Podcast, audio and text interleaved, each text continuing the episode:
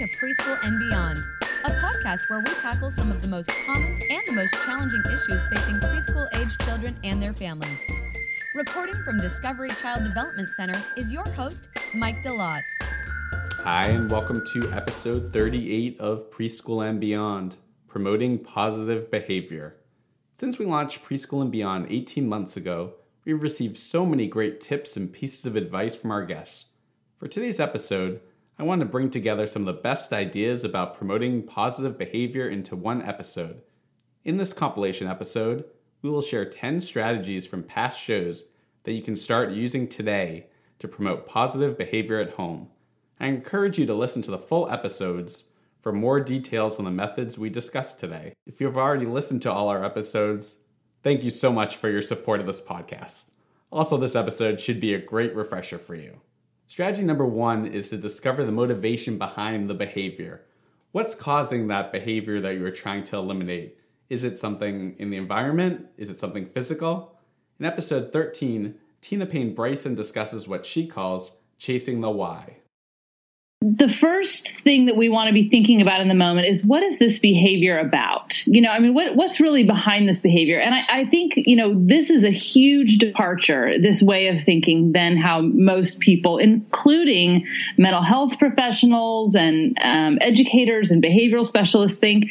And that is to know that behavior has a purpose. There's a reason behind it. And children do what they do for a reason, even if they're not aware of it. So, you know, an obvious example is if your child's really tired, they're really hungry, um, and they freak out, they melt down. The reason they're doing that is because their whole little nervous system is dysregulated, right? right. Um, or a kid who's anxious about something might act out and, and be really overly silly or even aggressive. So the first question is what's behind the behavior? To kind of peel back the layers and swim through what's the feeling or the experience, the mind behind the behavior. Strategy number two is to validate your child's feelings. Children want to feel heard, and validating their feelings can also help them provide you with more information as to where their feelings and emotions are coming from. Here's Susan Stiffelman in episode 36 talking about the importance of validating feelings.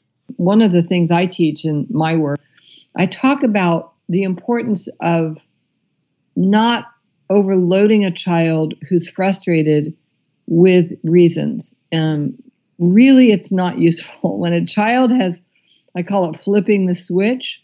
That's not the time to explain why they can't have what they want. It is the time to commiserate, to acknowledge their sadness. You were really hoping you could have the cookies. It doesn't really seem fair that mommy or daddy won't let you have them before dinner. I, I can see how much you love those cookies. Those are all just validating statements that help the child feel that you're attuned, that you're with her, that she's not off on this island alone where where it is a cookieless world and very sad because of it, but rather that, you know, there is this sturdy, grounding presence that can sit with her and give her a hug if she wants one, but that doesn't flood her with explanations or reasons at that time. Our third strategy is to make sure you find time each day to connect with your child. Setting aside time to give your child undivided attention each day helps strengthen your relationship with your child provides opportunities for your child to receive positive attention. Dr. Kristen Wynns discusses the importance of having special time with your child in episode 31. I'm a huge fan of the daily special time, as we call it. So when we're working with um, parents of little ones and, you know, on up through the tween teen years, even, we really recommend it's critical to try to carve out 15, 20 minutes of one on one time with your child. And it may not sound like a lot of time, but there is something um, about that amount of time um, that, you know, there's research behind showing that kids who get that tend to do better across the board. So um, sometimes parents get stressed and say, well, I don't have the time every night to do that. But um, as long as most nights one of the parents is carving out that time with the child and it's meant to be child led where the kid picks the activity. Um, it's amazing how much that can improve behavior, honestly, during the day, because if the kids are getting fed and nurtured with that quality time with you, that's not about reprimands and discipline, right. um, they're going to be more motivated to behave. So finding moments for the special time Um, I'm a big fan of nighttime snuggles at bedtime, even for older ones that, that kids need that time with us at the end of the day. Um, and just to look throughout the day for moments to give um, encouragement and praise and physical affection. Ki- that kids need that, like they need food and water and sunshine. Yeah. So parents, um, even when they're frustrated with their little ones, need to be consciously looking for moments to give them a high five or a hug and say they love them, how, how proud they are. Those things are really critical to, to the parent child relationship and just to the child's development. In addition to setting aside time daily for your child, strategy four is to find ways to incorporate play throughout your day. Young children are often more likely to cooperate when instead of just commanding them to do something, you can bring a playful element to a task. In episode 18, Joanna Faber and Julie King share ways to add play to your parenting toolbox. So we've got a whole chapter on ways of engaging cooperation that make kids feel cooperative instead of feeling resentful. Julie, you want to give the first one? With, yeah, the first yeah. one that we introduce is to be playful. Now, this one you kind of have to be in the mood. Um, and and people will say, well, what does that mean to be playful? Like, I don't feel very playful. I don't have any playful ideas. so here's one tip that we offer, uh, which is to make an inanimate object talk. It's just a surefire hit with most of the preschool crowd. So instead of parents saying, sit still so I can get your shoe on. Quit it, you're hurting my leg. I'm trying to get you to hold still. don't you dare kick me. You will be so sorry, young lady. I don't care. Okay, let's redo that scene and, and introduce a little playfulness. Uh, time to get your socks on. No. Wait, I think I heard your sock say something in my ear. What? I feel so flat and empty. Please put a foot in me. Hi, sock. Here's a foot for you. Wait, now the other sock is talking. Hey, I don't want a foot in me. You have to have a foot in you. It's your job to keep Joanna's foot warm. Yeah, it's your job. so, uh, when we introduce a, an element of play, often we get much more cooperation. yep. Um, and another way to be playful is to make something into a game.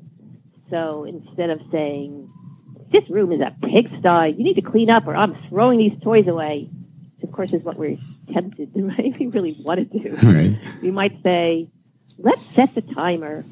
How many toys do you think you could toss in the basket in one minute? Ready, set, go. Or maybe you'll try, let's have a race.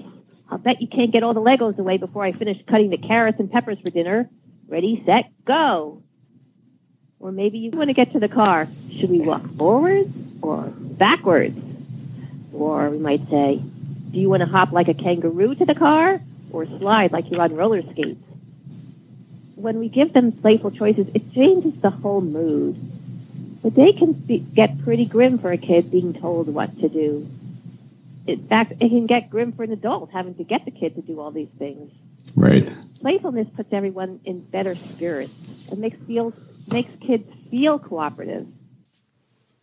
Our fifth strategy is another way to bring positive attention to your child, and that is to notice when they are doing the right thing and to acknowledge them in those moments. In episode 3, Dr. Gabriella Stein discusses the concept of catching them being good. And the other thing that the mistake that sometimes parents make is that they don't notice the times that they actually do listen. And so one thing um, that's really can be key is noticing that, oh, thank you for coming to brush your teeth mm-hmm. and just letting them know that you're noticing that they're actually complying with your request. Um, a lot of times as parents, we focus on all the times they don't comply right. as, bo- as opposed to focusing on the times they do comply. And we know from the research that noticing those, those times they comply and acknowledging that compliance is another good way to increase compliance. Right. And definitely being specific about what you're praising them for. So if you call your child up to brush his teeth and he comes up right away instead of just saying, great job, you know, be specific. Uh, I see that you came up as soon as I asked you to. Yeah, that specific praise is a really key component. A lot of times we'll say kids, you'll be a good girl or Right. you're doing Yeah. a good job, but they might not know what that specific praise is for or that global praise is for. So it's really important to say, thanks for coming to brush your teeth or nice job getting your teeth clean or whatever that might be that you're asking them to do. Or you put your shoes on in 10 seconds. Awesome job. Um, being really specific about what they did. Our sixth strategy is about offering choices to children. One common theme we have heard on this podcast is how beneficial offering choices is. It not only helps children practice their decision making skills, but helps them feel empowered. Pre K teacher Courtney Garver in episode 2 shares ways you can offer appropriate choices each day. Um, so if a child's going to make good choices, we as parents and teachers have to give them practice in making them. So making the choice between the red shirt or the blue shirt or which book to read before bed can set a foundation for weighing options and, and living with the result of your choice. So um, sometimes I know with my older children, they have to eat vegetables. So I give them a choice. Would you like to have green beans or peas today? So it's not an option not to have a vegetable, but they get to make the choice of what vegetable they want. When they were little and it was time for going to bed, obviously young children don't really like going to sleep.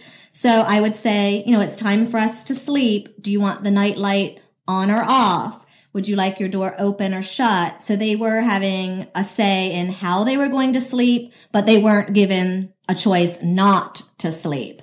So you want the choices to be reasonable and, and something that's gonna, you want to happen. Right, because you you don't know always know what they're going to pick. You might think they're going to make a certain choice and they could surprise you. So you definitely want to be prepared and be okay with those choices that you're offering. I think another thing you want to keep in mind is to avoid false choices. You know, if you're saying if you're giving them a choice and uh, they pick something you didn't want them to pick, you have to respect that or it's not going to work. And you also sometimes people think they're giving a choice when it's now do you want to do you want to put your shoes on or go up for timeout? You know, it might be one thing you need to do it that way to get them into the car, but that's not giving them choice. That's, you know, If you have a daughter like my younger one, she would say, I want the timeout, which obviously is not going to help you get out the door. so you want it to be choices that you can live with. Our seventh strategy is to establish clear expectations. You want to set children up for success as best you can before an activity or transition. In episode 33 on ADHD, Brendan Mahan talks about how he uses clear expectations to make a trip to the store successful. clear expectations. If you're going to Target and your kid is not doing the best job of staying with you at Target, on the way to Target, you want to talk about how, all right, now when we get there, the expectation is that you're going to be within three steps of the cart for the entire time that we're at mm-hmm. Target. And if you're able to do that, we can go look at the books or look at the toys and hang out there for a little while before we go home. We're not necessarily going to buy anything, but we can take a look and see what's there. You get three shots on goal, and then we're just going to leave. That's the consequence, right? Yep. And then you get to Target. On the way into Target, you go through that process again um, because now they've heard it at least twice. You probably said it at home too before you left. And then when you first get to Target and you're walking around, couple times you just kind of stop the cart and you look at the kid. This is whenever they drift a little too far early on, and you go, "How many steps away do you think you are?" Yeah. and then they they take their they maybe they guess and then they step or maybe they just count the steps as they go you want to do this so that they are successful a couple times and then you want to do it at a time when they're going to mess it up and have them mess it up and go and that time you want to go all right next time's going to be one so that they know that now like game on you know what i Yeah. mean like Right. now you got your three Yeah. and and you know be careful with it you don't want to just because you also want to finish your shopping Yeah. so if they're trying to stay close and trying to do do it the right way then maybe you steer the cart towards them a little bit Yeah, right. every now and then you know like you can control the environment Strategy number eight is to have consistent routines with your child. Routines help children feel secure and help them learn to self regulate. In episode 7 on sleep, Pam Diamond shares how to incorporate routines into your child's bedtime. Um, good routines are so important. And all of our children from newborns up to school age kids really need a a set, a uh, set of comforting and predictable routines to help them prepare physically and psychologically for sleep. So we need to have some calm, quiet routines like reading, storytelling, lullabies, and I'm sorry to tell the dads who are typically the biggest culprits that tickling and wrestling and rough play no good. is not good before bedtime. Let's do that right after you get home from work and, you know, during the day on weekends, but not before bed. So we want to um, move to the calming uh, routines at that point.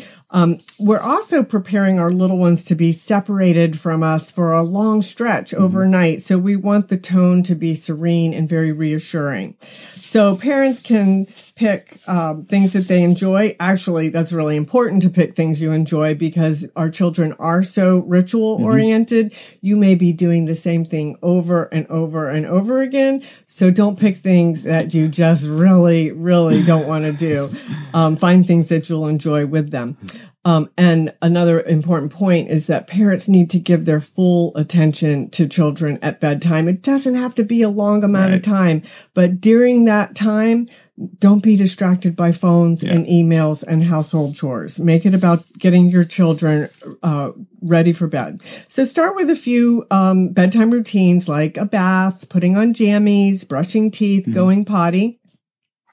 And then choose something that you like to do together. It might be read books, sing a song, play a quiet game, share three things about your day, which I love right, that yeah. kind of reflection. Um, tell a story and of course, make sure you end it with plenty of hugs and kisses and connection. In episode 30, Lara Kale shares the conscious discipline tool known as DNA, which through empathy helps children use words to express how they are feeling. So, my show and tell comes from conscious discipline, and really, conscious discipline itself could be my show and tell. If you're not familiar with it, please definitely check it out. There's some fun free resources on the website and some amazing books and activities. The one that I really want to stress as amazingly beneficial when we're helping kids develop their self regulation is called the DNA process. And the D stands for describing. So you want to notice and describe and demonstrate the child's body and face. So when you have a child who's getting really angry and you know their face gets all wrinkly and tense, you can say, your face is going like this. And you make the face so that they look. And as they're looking, you take a big deep breath. Because remember, we want to calm the atmosphere. So you're breathing for them. Then the N stands for noticing and naming. You're naming that feeling. You seem angry. But notice I said seem because you don't necessarily know that child is angry. So you say you seem angry. You're going to use your best educated guess in the moment. And when you're wrong, kids like to tell you you're wrong. Mm-hmm. But when you're right, that helps build the connection. And then the A is for acknowledging. And with you acknowledge wherever that upset might be coming from. So maybe the child is angry because another child knocked over her tower. You built a tower and your friend knocked it over. We can build it again. And just letting them know that you're there and you see them and their feelings are valid can build such a strong attachment and such a strong connection, which then builds resilience and self regulation skills and all of the wonderful things that we want our kids to develop. And it's got a cool, easy way to remember yeah. it. So it's DNA. Lastly, it's important to teach children behaviors they can utilize in challenging situations.